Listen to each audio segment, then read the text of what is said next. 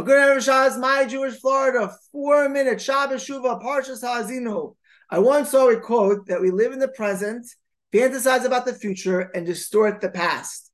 As opposed to previous generations, our generation is way more engrossed and focused on the future than the past. The past is primitive and depressing, and the future is dazzling and unlimited.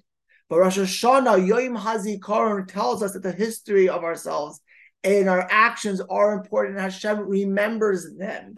As it says in this week's Parsha, Parshas Ha'azinu, Zuchor Yemais Oilam Binu Shno Remember the days of yore. Understand the years of one generation to the next generation. My great Rosh Yeshiva, Agana Bezelig Epstein Zatzal, told me that that pasuk tells us that the imperative of Jewish history is not simply to memorize facts, dates of events, but rather to see Hashem's Hashgacha Pratis in Jewish history and to learn from it. Certainly in our own personal history, in our personal story, we need to look at it and to learn from it as well. And one of the most important ways that we can look at our past and to learn from our failures is to have a vision for the future and to plan for it. As it says, failing to plan is planning to fail, whether wholly or partially. The best selling book, what they don't teach at Harvard Business School, re- records a remarkable study that they had at Harvard Business School. They asked their graduates, How many of you have plans, credible plans, and goals and visions for the, for the future? And how many of you wrote it down? 13% said that they had a vision and goals for their future, but did not write it down.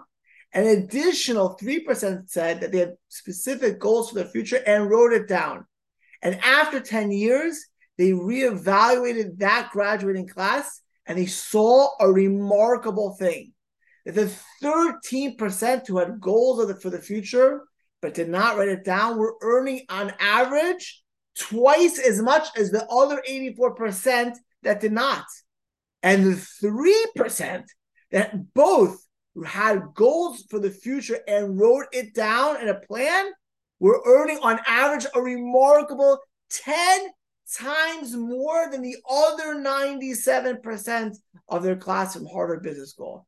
And he said it had nothing to do with IQ. All it was was having a plan and a vision and writing it down even better.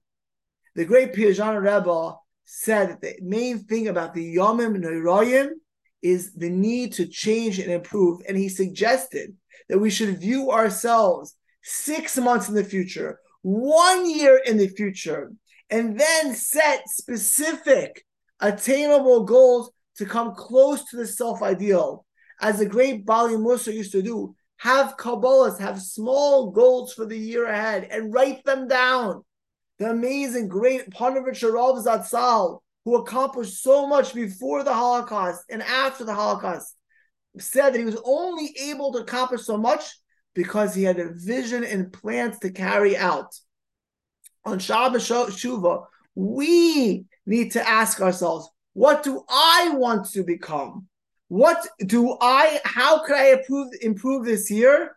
And what is my plan to do it? And to rephrase the quote we started with, we should learn from the past fantasize about the future and have goals in the present to get there. And that's not only will accomplish our dreams and the dreams that Kadosh Baruch Hu has for us, we should be zoicha to a good gebentched yahr and a gemar chasima toiva, gemar chasima toiva and a good gebentched yahr.